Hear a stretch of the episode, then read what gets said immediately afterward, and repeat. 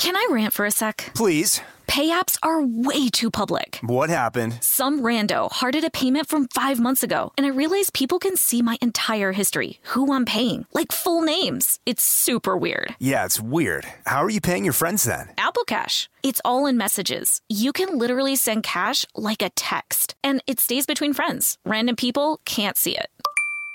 Did you just pay me a dollar on Apple Cash? Shh. Services are provided by Green Dot Bank, member FDIC. Terms apply. This episode is brought to you by PNC Bank, who believes some things in life should be boring, like banking. Because boring is safe and responsible, level headed and wise. All things you want your bank to be. You don't want your bank to be cool or sexy. Sexy is for 80s hair bands, not banks. That's why PNC Bank strives to be boring with your money so you can be happily fulfilled with your life. PNC Bank, brilliantly boring since 1865. Brilliantly Boring Since 1865 is a service mark of the PNC Financial Services Group, Incorporated. PNC Bank, a National Association member FDIC.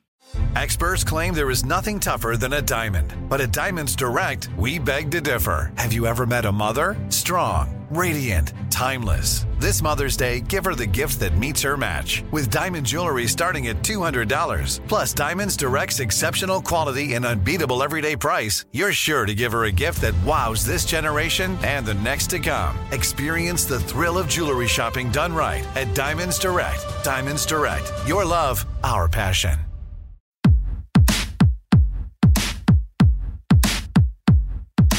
Hey, this is Annie, It's Samantha. and welcome to Stuff I Never Told You, a production of iHeartRadio.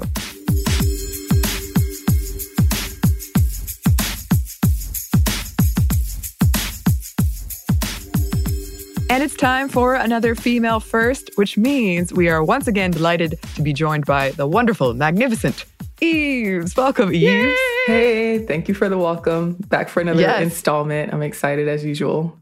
I'm excited too. I'm excited for a lot of reasons about this one. I did want to, I feel like we always have these really interesting conversations before we start recording. This one, we talked a lot about teeth. Yes. But I want to ask you, Eves, a couple questions. One, are you a morning person? It depends on the time of year and the phase of life.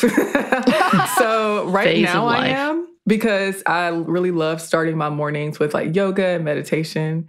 So right now I am. And, and that's probably like that's probably going to be an indefinite thing because honestly when I was younger I wasn't a huge nighttime person. Like I knew people who could stay up all night working, watching TV and I was never like that. So I would say yes, I'm more of a morning midday and I also love sunlight. So I think I'll probably Mm. stay in that stay in that area. Yeah, yeah. Samantha and I were curious because when we record these, you're always like, let's do 10 Oh, or oh God. Okay, so here's my apology for that. right. No, no. You don't I have to do- apologize. I do think about that because I do say 1030. It's because, you know, I feel like it's at that time of day where it's like if I need to do any like refreshing right before I have time Mhm. to do that. I know I'm, my voice is woken up a little bit more, but it's not too late in the day where I'm like, okay, like done with, away with all of that other mess. Like it's time for me to be with myself. Mhm. So I just feel like it's a good time of day for me. But you know, if you're No, not cool great. just let me know. no, no, I actually, um, I've kind of gone through a shift. When I was younger, I was very much like a night owl. Uh, I hated the morning, like dreaded them. Uh, that might have had more to do with not being a morning person necessarily, but like not liking school. Who knows? But I had a really dramatic shift after college where I've become much more. I'm actually both a morning person and a night owl. But Okay. Yeah. Okay. You rarely sleep. What you're saying? Yeah, I was gonna say what you're saying. Is I you don't sleep very much. much. but I am I some I'm somebody who's probably the most awake around this time, but almost everyone else I work with isn't. so a morning recording session is just rare for me. I've got no qualms or complaints. I was just curious. okay. No, we had intended to start at eleven thirty, but because of me and me not being a morning person, I'm like, let's do it at one. Like one. one sounds good. no problems and I th- this is not some weird Oh, like, way of trying to get you to change your ways. I was just curious. Oh no, it makes it better because it actually gets me to start the day because I am the procrastinator of the crew. But I'm like, huh, she likes to get into this. Let's go. yes. And I am excited to talk about this because I actually did spend about a year in Australia. Yeah. Um, and I I lived with an Indigenous Aboriginal Australian uh, community for about four or five months, uh, and it was one of the best, most rewarding learning experiences I've ever had. And I'm continually like, because I was kind of randomly assigned to that project. I'm continually grateful for it. So this really it brought back a lot of good memories and kind of the power of. I think we all like traveling here in this crew Yeah. and like that there's so many beautiful things there and I had such a good time. So I'm very, very excited to talk about this. Yeah, I remember you mentioning that. I don't know a ton about Aboriginal culture. So you definitely obviously have way more living experience with it than I do. That yeah, I've never even been to Australia. So yeah, um, seems like a really beautiful place though. And I know that there is a lot, lot, lot of history there. Um, when it comes to Aboriginal people and Torres Strait Islanders. And it's a, a history that is greatly marked by colonization and imperialism, as are a lot of other places around the world. And that there is a lot of hardship, but also a lot of beauty um, in Aboriginal culture. So I'm excited to talk about it too. So, yes, who did you bring for us to discuss today, Eves? So, oh, just a, a quick disclaimer before we begin. I understand that there may be some kind of sensitivity around hearing the names of deceased Aboriginal Australians for some people. So, just wanted to put a content warning up front that some names will be mentioned here. If you are sensitive to listening to that kind of thing, then you might want to skip this episode at the time.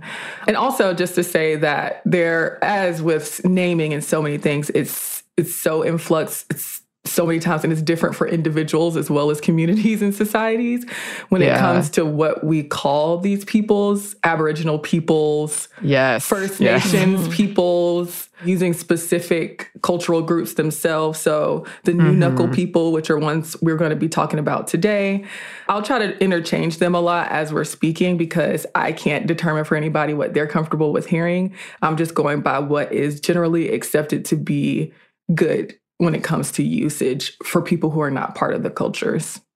Yeah, that's a really good point because when I was there, just with like any topic we talk about, you know, there's not, it's not a monolith and people prefer different terms. And I think when I was there, the way that people spoke about it has changed. Just like a lot of us, mm-hmm. there's been a lot of change. I feel like for the better, mostly about like we need to be more aware of uh, the words we use and why we use them. Mhm. Uh, so it's changed from when I was there. Uh, so yeah, that's a great point of just it's still in flux. Um, there's still these conversations happening, and not everyone agrees. yeah. Yes, thank you. Yeah, so I guess we'll get into it now. So we're going to be talking about Oodgeroo Noonuccal, also known as Kath Walker. As a preface to all that, I'll say that she was a poet, she was a storyteller, she was a visual artist, and she was an educator. So she had a long and storied life that we're going to talk about today. So we'll start with her birth. She was born on November 3rd, 1920. Um, she was from Minjerribah, which is the name of what's now called North Stradbroke Island, um, in a language that the Noonuccal people speak, which is the group that she was a part of. They're one of the peoples who were tra- traditionally lived on that, i- that island. Um, and that island is in Moreton Bay in Queensland. So I'll I'll kind of start off calling her Kath Walker since her name did change over time. But at this point, she was n- referred to as Kath Walker. Um, her grandmother was the daughter of a white man and a Noonuccal woman. And her, Kath Walker's grandmother, married a German man, and one of their children was named Edward, Edward, aka Ted. And that was Kath's father. He lived and he worked on Minjerribah. She remarks very fondly about her time there and her time spent with him and the things that he taught her while they lived on the island together. So her mother, Kath's mother, was Lucy. She also had a white father and an Aboriginal mother. And together, the two of them had seven children together. So, yeah, he taught her things that are themes throughout her life nature, animals, communing with nature. Her dad taught her and her siblings how to catch food like fish and bandicoots and all of these practical things that it, when it came to surviving and living in the area. And her totem is a, the carpet snake. So, a totem is an object, a plant, or an animal that is passed down through a family as a sort of spiritual emblem. And the carpet snake, there's a cute story that she tells about. There's also a poem she wrote regarding that, that totem. But she talks about how her dad, they kept a snake around the house, which is not something I would be fond of. But uh-huh. like she talks about how the snake just hung around the house. And when her father passed away, the snake just kind of disappeared. And there was questioning around whether that snake left because, you know, the person that it was attached to left or if her mother really wasn't here for that snake being around. so was it her? We don't know. But uh, I thought that was mm. like a really cute story in her yeah. life. But yeah, she said that she was left handed, but her school teacher forced her to write with her right, which isn't an unusual thing. But she also said that from the time she was a child, she liked to play with words, like playing with a jigsaw puzzle. So her love for the like her interest in the arts and writing came on pretty early. When she was 13, though, her school education ended and she began live in domestic work to be able to provide. And for context, this was during the time of the Great Depression. So there were a lot of economic hardships for a lot of people. And there were also Aboriginal Australians under authority who added a lot of hardships on top of that. So, but she did re- talk about how much fun and how fondly she remembered her time on the island. So in 1942, during World War II, she joined the Australian Women's Army Service. She also had other family members who were in the military. But she learned switchboard operation and soon became corporal and was put in charge of training new people. And she also soon married Bruce Walker, which is where that last name Walker comes in. He was a boxer and a welder whom she had known since childhood. They settled in Brisbane and she worked with the AWAS until 1944. And she played sports, um, so a bunch of different sports, but one of them was Kriko, which I hadn't heard of until, I mean, maybe y'all have. I don't know if you had, maybe Annie, because you have been there, but it was a game that was based on cricket devised specifically for women's teams in Australia. Yeah. Oh, I played some rounds. you did? yeah. How were you at it? yeah, yeah. I wasn't very good. But one time, one time I knocked it out of the park, man. and that that will be like my shining achievement. so it's essentially cricket but for women, and they just changed the name. Mm-hmm. Huh. I'm not the one to tell you about the mechanics of the sport. I'm not a big it's complicated. Person, so. Okay, so complicated. Sticky wicket. I know we have some Australian listeners, so if they can let us know, that'd be yes. fantastic. Yes, please. Yeah. I would love that.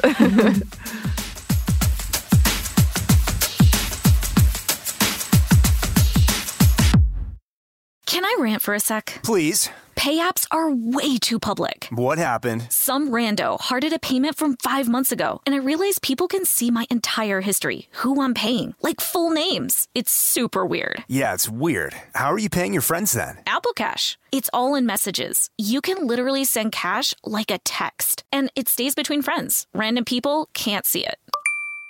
Did you just pay me a dollar on Apple Cash? Shh. Services are provided by Green Dot Bank, member FDIC. Terms apply.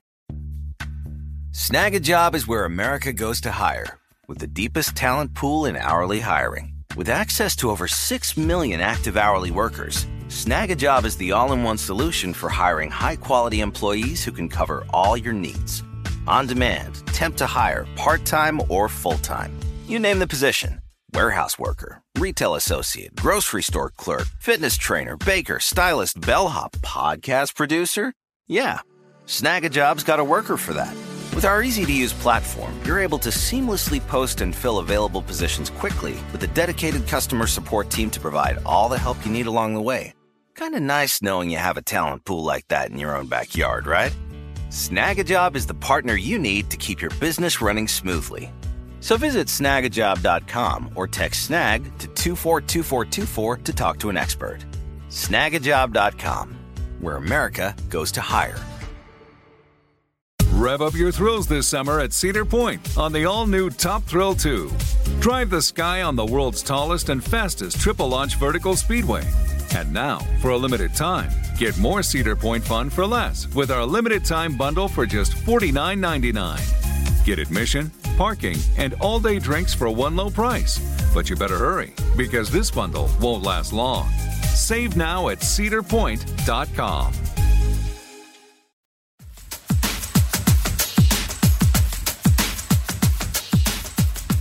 So she was interested in the Communist Party for a hot minute, was a little involved in it, read communist works, but she never really latched on there or in general aligned with political parties much, though she did decades later run in elections for the Labour Party and for the Australian Democrats. So she and Bruce Walker, they did have a son together who was born in 1946, but the couple separated and Kath had to turn back to domestic work. And a family that she worked for encouraged her to pursue her interest in the arts, and she later had another son with a member of that family. So that's a little background on her early life and how she started to veer into the art space and into the activist space as well, because those things both ran parallel in her life. Like they went hand in hand. A lot of her work referred to the things that she cared about in general in life that were important to her, but that were also big issues at the time when it came to Aboriginal rights. So she joined the Brisbane Realist Writers Group, which was a group that met to read and critique each other's work.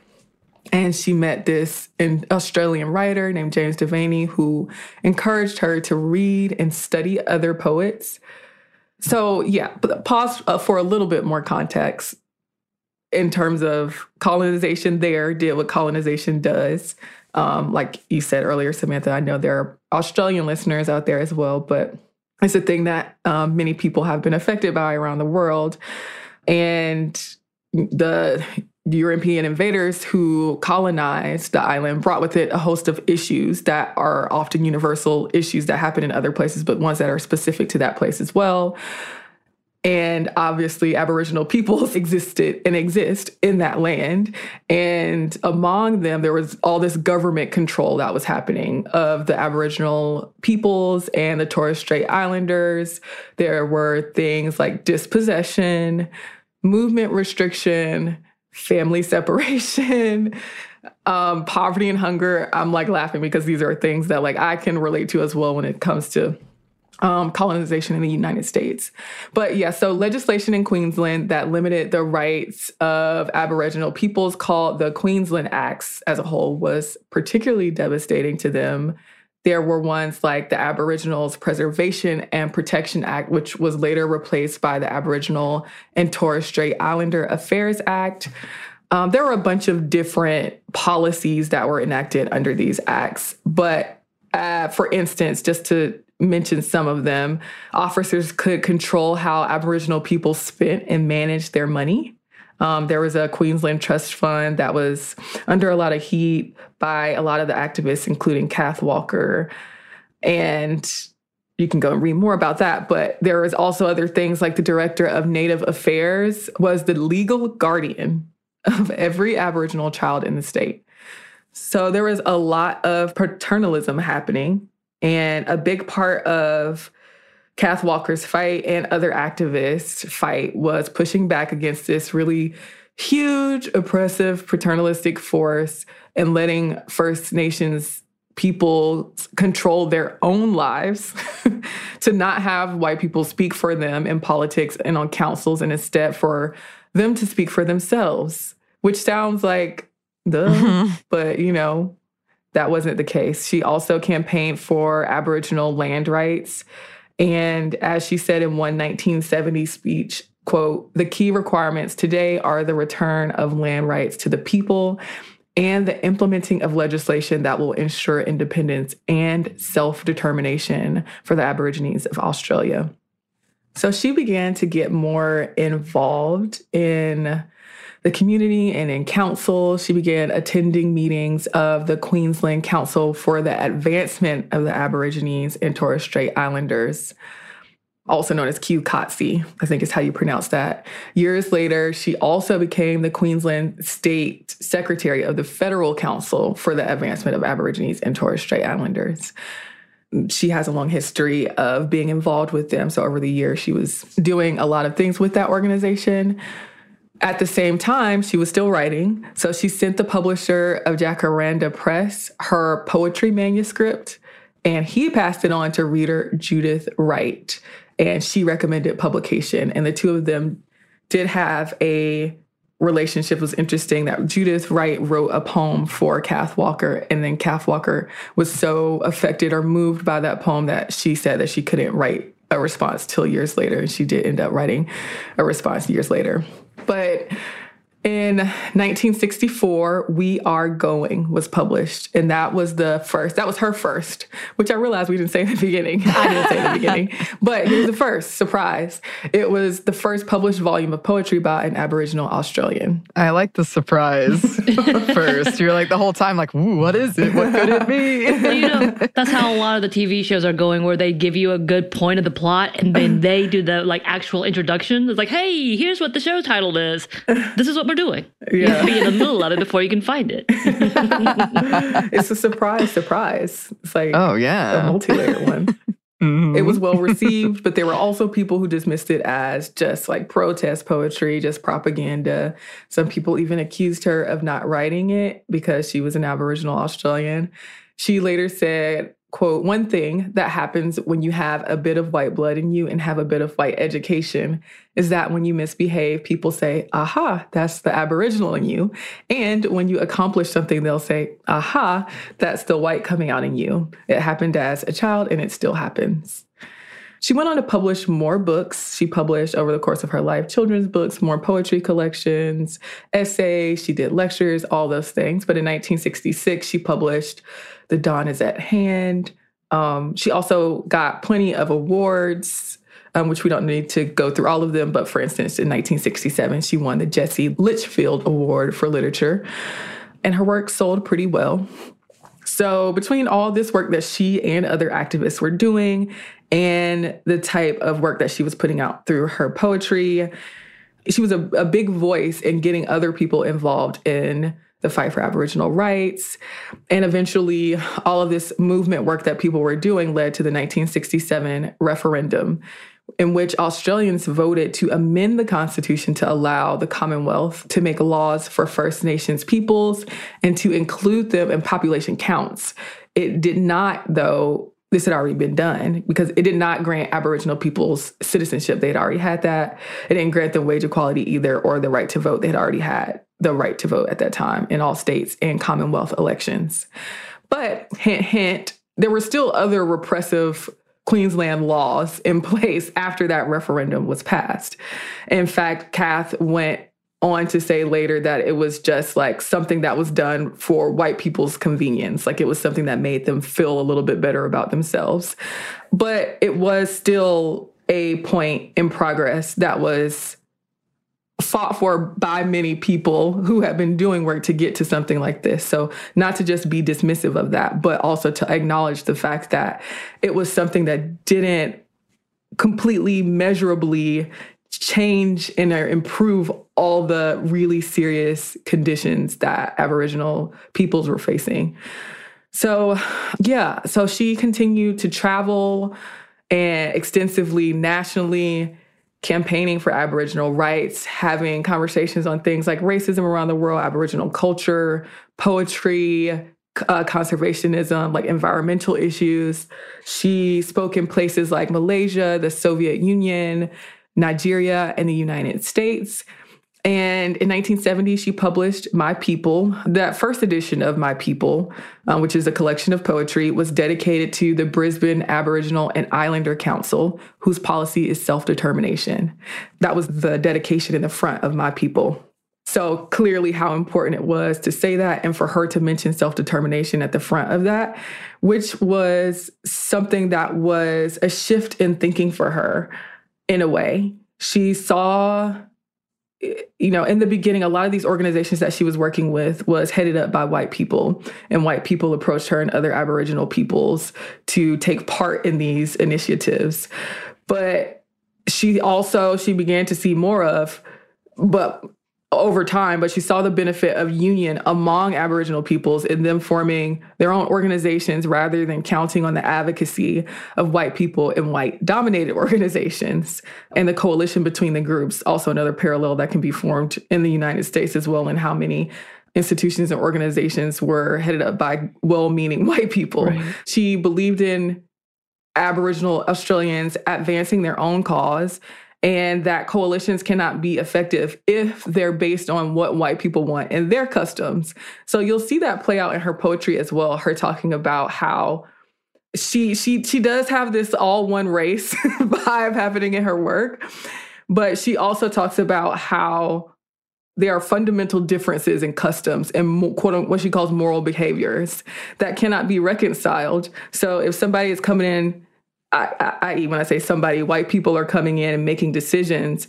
based on their own customs and their own thoughts about things without letting Aboriginal Australians have their own say in policy and in the things that govern their lives and tell them how they should survive in the land that is originally theirs.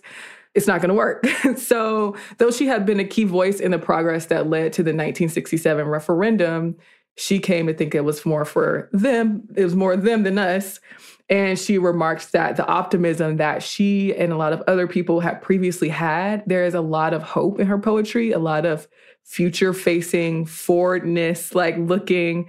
Uh, there's a lot of that in her poetry. But she and others at the same time were also understandably bending to the despair of facing the same problems waiting hope, an uncertain future, all the things that plague us as humans. But of course, in her specific situation, after you're trying so hard and being so vocal and, and, and, exerting so much life force toward a specific cause and not seeing motion like you want to see it, as can happen then. So, yeah, she continued to publish things and she published the Black Commandments in 1969, this was, including commandments like thou shalt gather thy scattered people together and thou shalt work for black liberation and there are other ones you can go read it but in 1971 she did start to face health challenges and challenges from younger aboriginal leaders she uh, resigned from some of the committees she was on and she moved back to Minjerribah and that did not mean that all of her work stopped. Like, you know, she was just no longer involved in the community and the work that she was doing. She continued to do it. It just looked a little bit different. She did continue writing, although there was a gap in her work. There was a, a gap in her work that happened when it came to her published work. So, what happened when she went back to Minjerribah? She uh, submitted an application to lease and eventually purchase about five acres of land there with the hopes of constructing a museum, an art gallery, and she did not get permanent ownership. She wasn't granted it, but she was granted a 25 year lease that was later extended to a lifetime lease. And that place was called Moongalba. And that meant sitting down place, is what I think that meant. And it became more than a museum and art gallery. It was a, a place for learning and cultural exchange. And when I saw, like, when I watched the videos of it and her in that space and her talking about it and other people remarking on it, it just seems like such a magical place that I'm like, ooh, I really wish that I could have gone there because it seemed like it was really rich and fulfilling. And also a place where cultural exchange happened. It happened for children and it was just really nice to see her interacting with them and like how how enlightening something like that can be. Um, she would put on holiday camps for the children, teach them how to be self sufficient. Um, and, it, and then it was also in such a beautiful space. I'm just like, ah, like, I wish I could be there.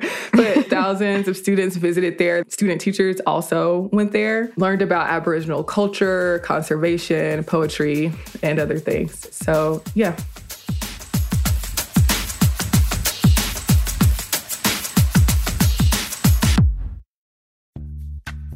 Snagajob is where America goes to hire, with the deepest talent pool in hourly hiring. With access to over 6 million active hourly workers, Snagajob is the all in one solution for hiring high quality employees who can cover all your needs. On demand, temp to hire, part time or full time. You name the position warehouse worker, retail associate, grocery store clerk, fitness trainer, baker, stylist, bellhop, podcast producer? Yeah, Snagajob's got a worker for that. With our easy to use platform, you're able to seamlessly post and fill available positions quickly with a dedicated customer support team to provide all the help you need along the way. Kind of nice knowing you have a talent pool like that in your own backyard, right? Snagajob is the partner you need to keep your business running smoothly. So visit snagajob.com or text snag to 242424 to talk to an expert. Snagajob.com, where America goes to hire. Rev up your thrills this summer at Cedar Point on the all new Top Thrill 2. Drive the sky on the world's tallest and fastest triple launch vertical speedway. And now, for a limited time, get more Cedar Point fun for less with our limited time bundle for just $49.99. Get admission, parking, and all day drinks for one low price. But you better hurry because this bundle won't last long. Save now at cedarpoint.com. When you think about the future, what kind of technology do you envision? Whatever the future holds, artificial intelligence will undoubtedly be at the heart of it all. Join Graham Class as he hosts season two of Technically Speaking, an Intel podcast from Ruby Studio in partnership with Intel. Explore the future of technology that's rapidly evolving our world today with the help of AI. There is still so much work and research needed to fully understand the power and potential of AI. And Intel is at the forefront of implementing AI and revolutionary technology that's changing the world we live in for the better. In each episode, Graham interviews the minds transforming medicine and healthcare, retail, entertainment, personal computing, and more while pioneering new uses for AI in these spaces. Tune in every other Tuesday and explore the latest technology that's changing our world today and creating a more accessible tomorrow. Listen to Technically Speaking, an Intel podcast on the iHeartRadio app, Apple Podcast, or wherever you get your podcasts.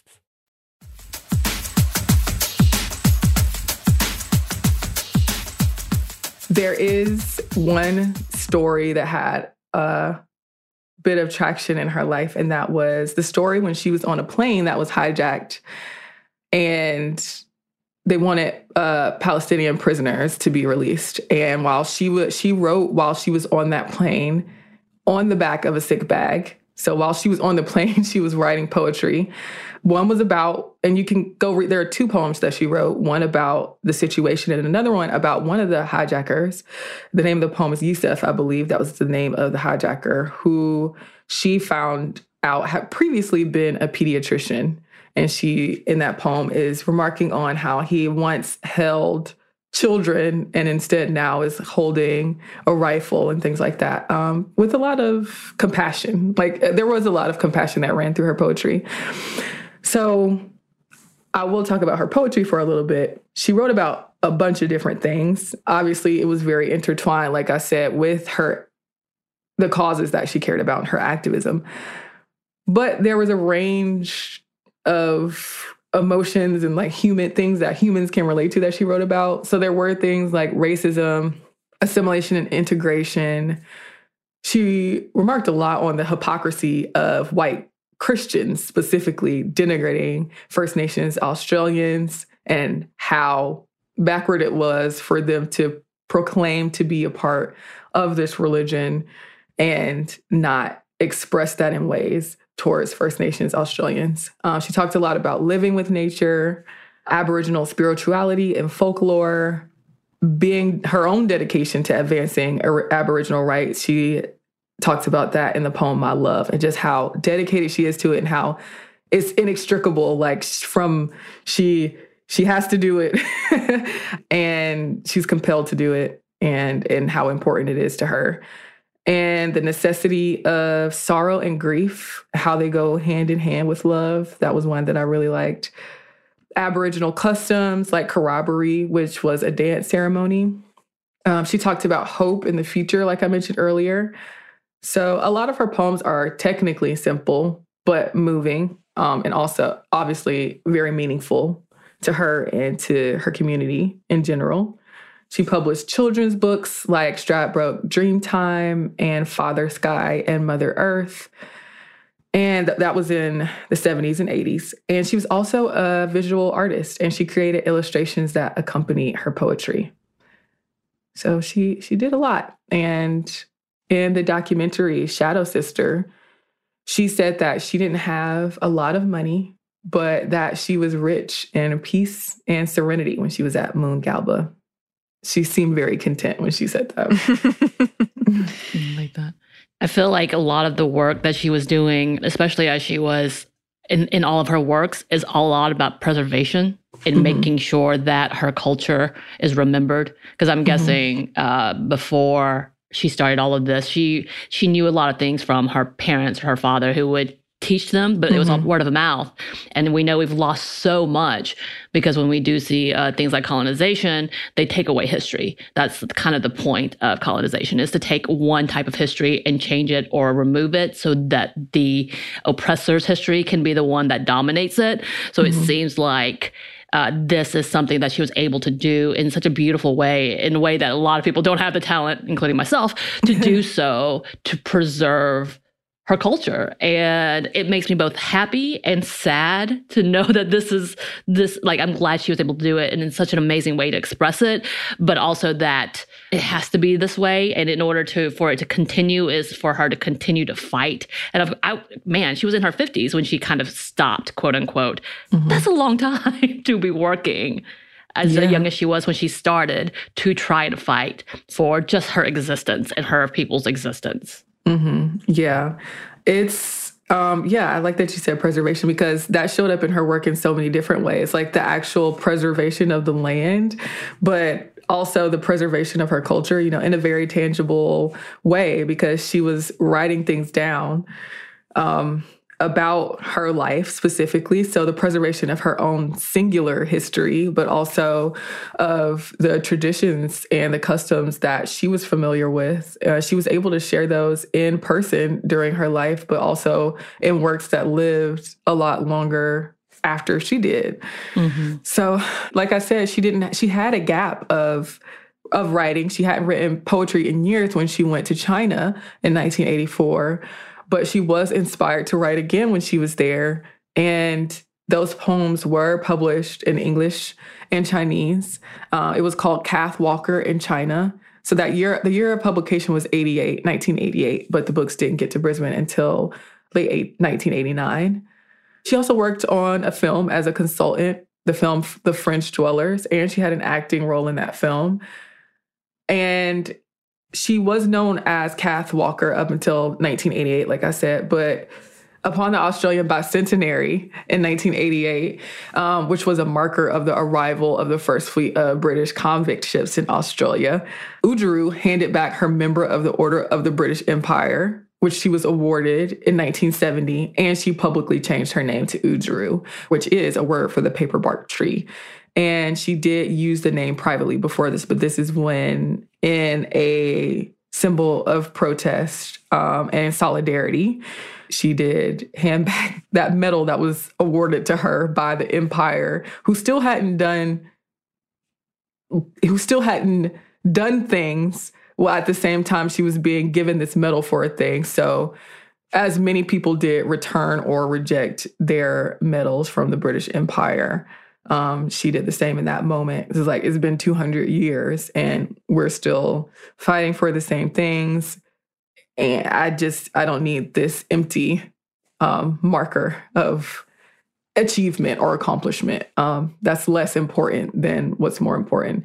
And she showed that by um, changing her name to Oodgeroo. So she was recognized during her lifetime and after she received honorary doctorates from several universities, and she passed away in September of 1993.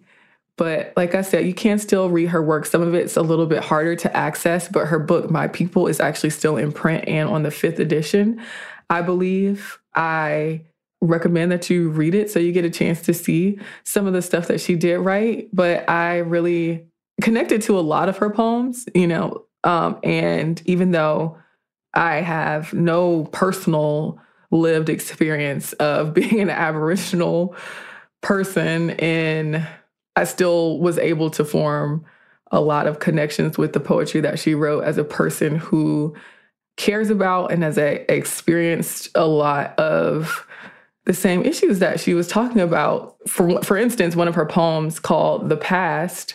Especially stood out to me specifically in this moment because we are it's February and we're in Black History Month. And I'm consistently thinking about the past but of course in this moment it's specifically appropriate. Um, the poem talks about nostalgia, communing with ancestors, her being in the space where she is today in this mode of comfort. I think she says she was by a heater in a chair or something like that.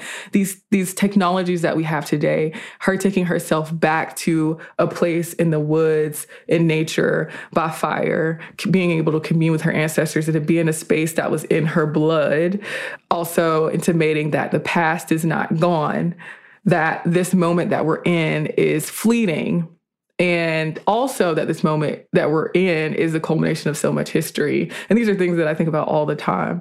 So, yeah, I think that there's probably, well, I won't say probably because who am I to bet on probability like that, but there's a good chance that a lot of people will find something in her work that they can empathize with, um, have possibly experienced, but also just appreciate from seeing things from her standpoint and being able to understand why she cared so much about the things she did, it's clear that she was a very passionate individual, very unapologetic about being who she was and caring about the things that she did and unendingly dedicated to them.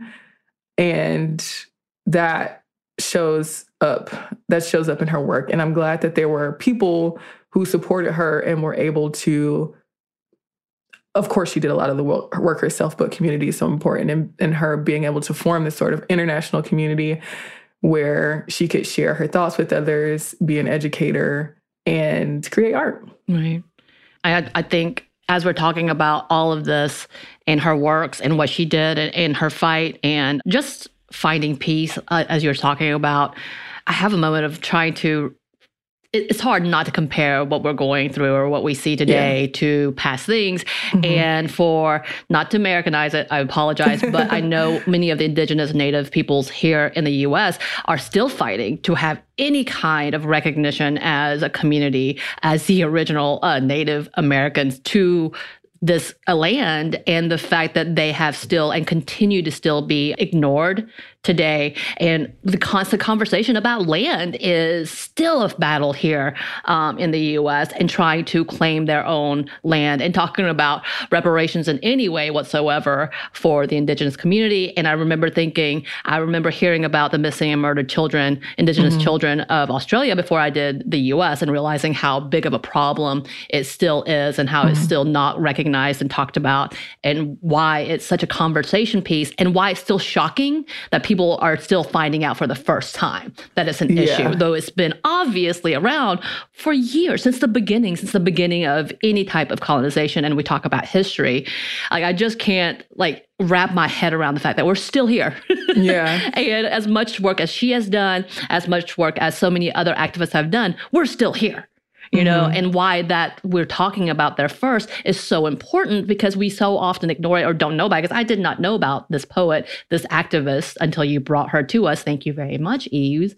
Yeah. But the fact of the matter is, we have to have these continued conversations because for so long they're in the background. We pushed them, we as a society today, me as a person of color that is not of the indigenous or the uh, black community, have pushed them because we have not done the research or we don't we just don't know where to go sometimes. Yeah. But the fact that that this is why this is so important because we're still here. Yeah. Can you tell I'm frustrated? and and to add on top of that, also the you were mentioning the things that are still happening, like the destruction of natural resources as well. When you were drawing the parallel between what First Nation people are struggling against in the Americas as well versus Australia, because that was a big part of what she cared about too. Like there are things that are and that she acknowledged and that are lost over time in terms of the things that people can do and the practices that people are familiar with how we treat the earth. So she uh, talked about how much was being lost by colonization and the way that people were treating their natural resources in the earth and hoping that we would be able to see the light, so to say, mm-hmm. and understand that there were things that we had to change in order to create a better future for all of us. Like there were mm-hmm. matters that were specifically important to First Nations peoples in Australia, but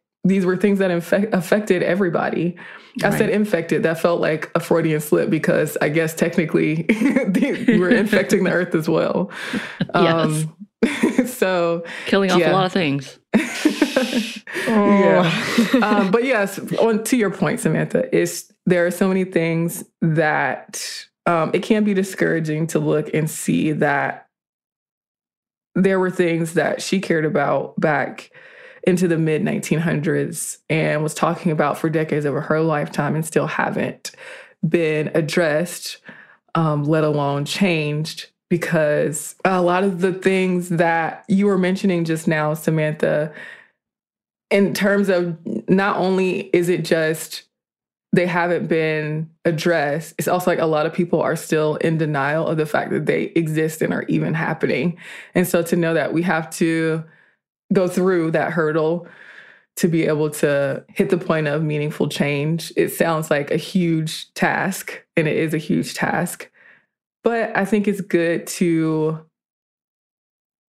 it's it's it's this double-edged sword of and I think about this in terms of my own blackness. This is what I can relate it to, but a double edged sword of knowing just how resilient I am and we are, but also how resilient we have to be because of the circumstances.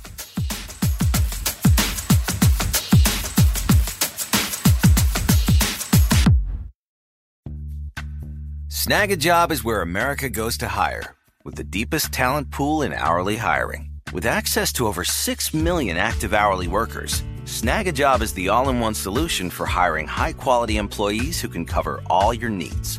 On demand, temp to hire, part time or full time. You name the position warehouse worker, retail associate, grocery store clerk, fitness trainer, baker, stylist, bellhop, podcast producer.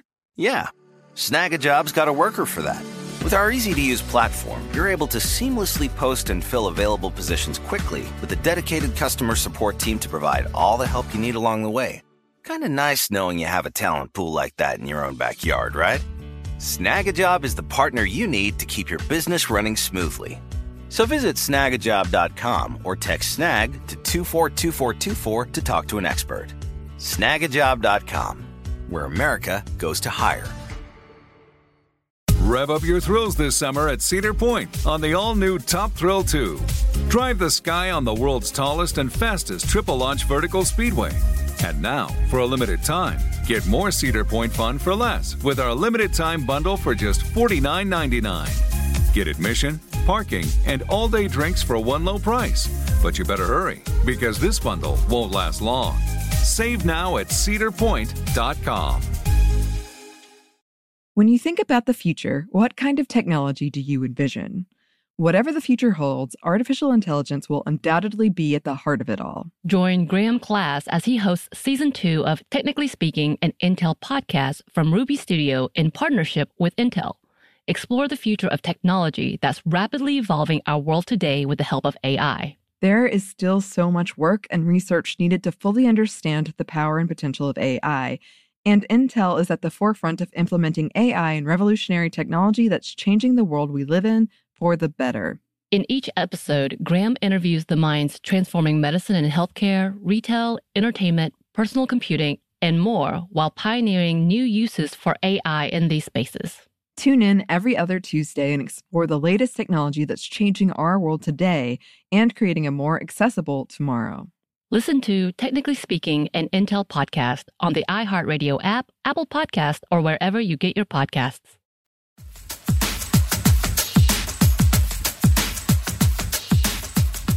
You know, I can't and I've been thinking on this a lot. We we're about to do book club is Bell Hooks, and of course, you know she makes you think on mm-hmm. every level. But it's been the conversation and the word colonizer has been around uh, for a long time, but it's kind of came back as a pointed argument to be like, hey, yes, colonization was bad, and this is why we need to talk about it. And now it's getting to the point that it's kind of in that CRT conversation of like, don't call me a colonizer that's rude. Like i'm not my ancestors. That that conversation has been coming around. And the, one of the things that i can't help but think of especially when we're talking about like first peoples slash indigenous people is that fact that colonization partially is due to the fact that if we accept the status quo of the power of the people who are in power. That is the definition of what colonization did and has done and is continuing to do in that whole we need to just accept it and don't rock the boat. And if you say it out mm-hmm. loud and we can't just accept what is happening, what has been happening, then you're the problem. Why are you mm-hmm. making this a problem? And I'm thinking mm-hmm. about this as a person of color that was in a white community, my white family, and how often I would tiptoe around to make them comfortable to say, you're right when affirmative action was starting to be a conversation in the 90s, was it? Uh, especially when it came to colleges. I remember my family having a big debate about it, me coming in as a teenager, being the model minority that I knew I was supposed to be, said, Oh, yeah, I definitely don't want anything based on my race. I want to be able to say I earned it, which is a whole lot of bullshit. This is the narrative that a lot of the uh, white community want us to have in order to say, you know, it's not about all these things, but we know now as an older person, I was like, oh, the playing field was never equal. There was no equity to this at all. And it was based on who they liked. And it was based on a system that was corrupt and about who was in power. Okay, now I get it. But that conversation is the fact that this is a part of the colonization conversation that we have when we say that we have to accept what was there before us. And therefore, if we rock the boat, then we are the problem. And, and we cannot talk about this in a manner which we are uncomfortable. And when we say we, we mean white people. We mean those who are in power. And I feel like I'm being very anti white. I'm not necessarily saying that at all, but this is when we're talking about colonization and why we have to say it what it is.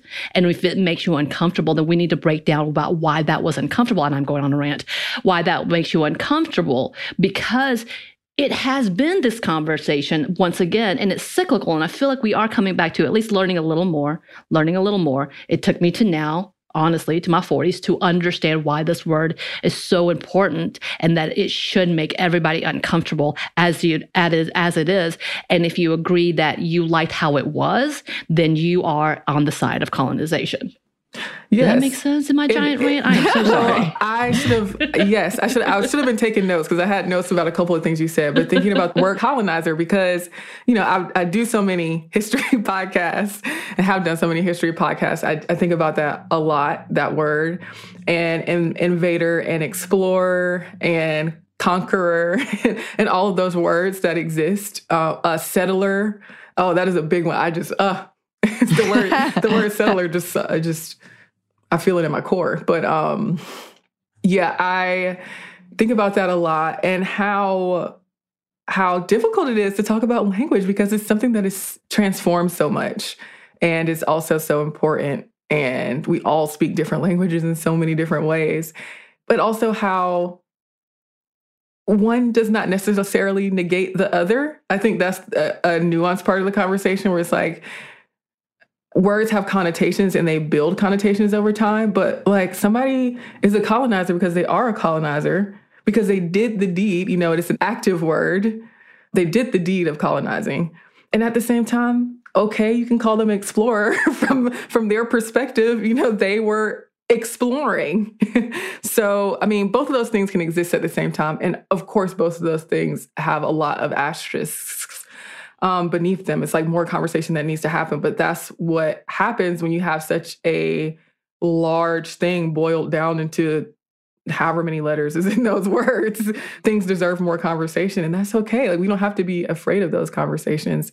And another thing that you reminded me of when you said um, you used the words rocking the boat. Um, that was actually something that came up in Oodgeroo's story because she was involved in these councils that had a lot of white people in them, like FCAATSI.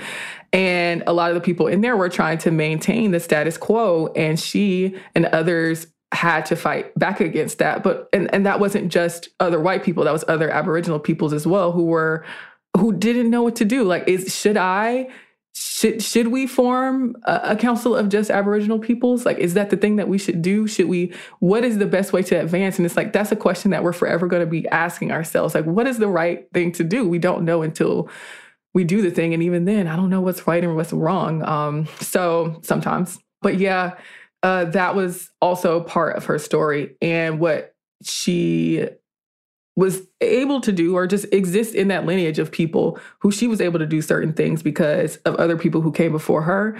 And then other people were able to have some sort of guidance because she had already taken all this action before them. And so this idea of self-determination, self-sufficiency, the ideologies, the the thoughts in her own practice of activism that changed over her time when it came to her being more about that solidarity and unity among Aboriginal peoples and that self determination was able to inspire and be a point on the timeline of right. that evolution.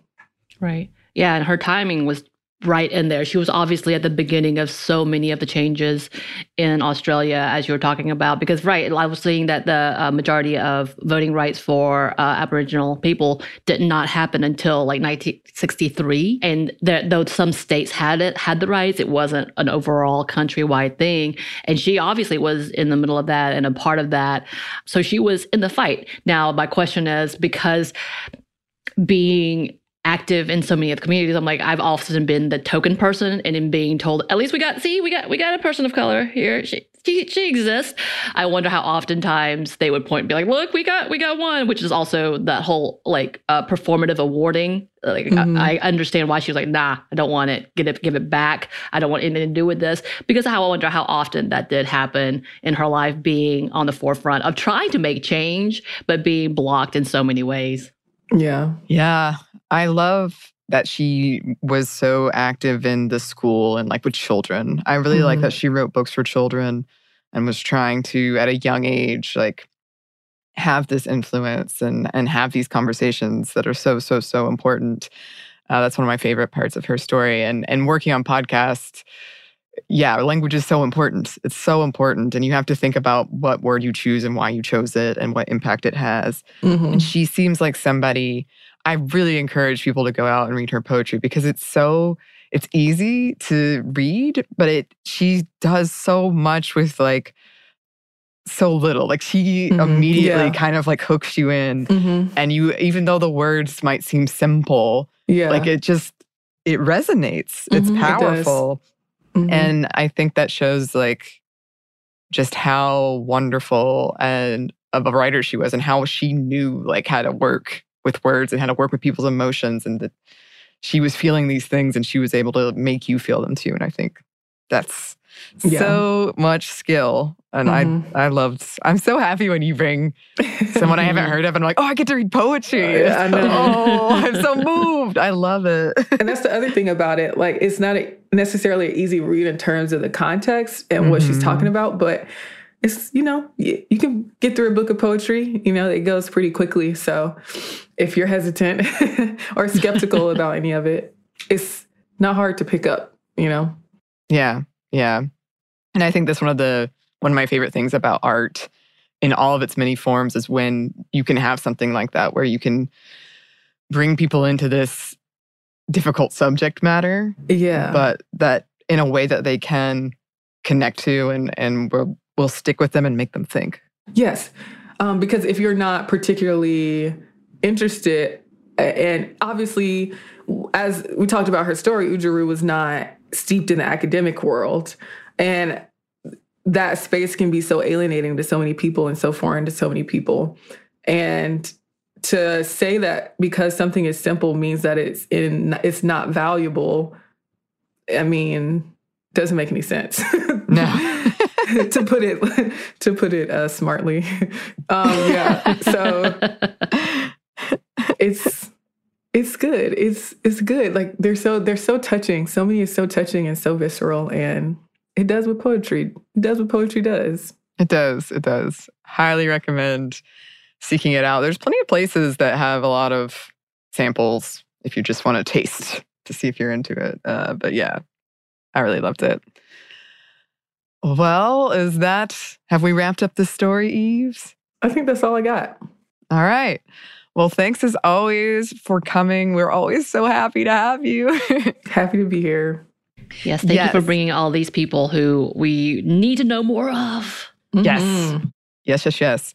Where can the good listeners find you? You can find me online at evesjeffcoat.com, Instagram, not apologizing, Twitter. I know I'm so look, I'm clearly jaded. At uh, Twitter at evesjeffcoat. And on this very podcast here, doing other episodes of Female First for a lot of people you can go check out. Yeah. I love it. I love the jaded, like, uh, find me. Here I am. If I, I exist. you should definitely seek Eves out if you haven't already, listeners. Her content is amazing. Um, and you can seek us out as well. You can email us at stephanieandmomstuff at iheartmedia.com. You can find us on Twitter at momstuffpodcast or on Instagram at stuff Mom Never Told You. Thanks as always to our super producer, Christina. Thank you. And thanks to you for listening. Stuff Mom Never Told You is a production of iHeartRadio. For more podcasts from iHeartRadio, visit the iHeartRadio app, Apple Podcasts, or wherever you listen to favorite shows.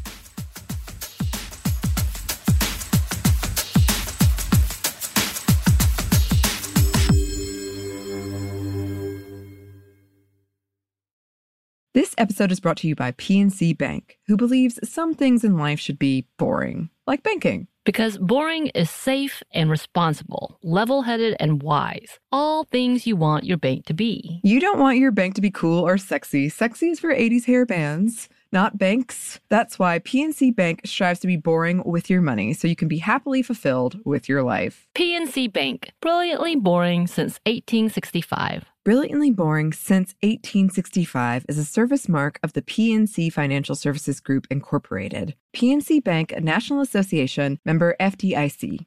Rev up your thrills this summer at Cedar Point on the all new Top Thrill 2. Drive the sky on the world's tallest and fastest triple launch vertical speedway. And now, for a limited time, get more Cedar Point fun for less with our limited time bundle for just $49.99. Get admission, parking, and all day drinks for one low price. But you better hurry because this bundle won't last long. Save now at cedarpoint.com. Xfinity has free premium networks for everyone this month, no matter what kind of entertainment you love. Addicted to true crime? Catch killer cases and more spine-tingling shows on A&E Crime Central. Crave adventure? Explore Asian action movies on Hi-YAH. Searching for something extreme? Check out skating, snowboarding, and more on Fuel TV Plus, the global home of action sports. And find crowd-pleasing bops on iHeartRadio's Hit Nation playlist. There's new free shows and movies to love every week. Say free this week in your Xfinity voice remote.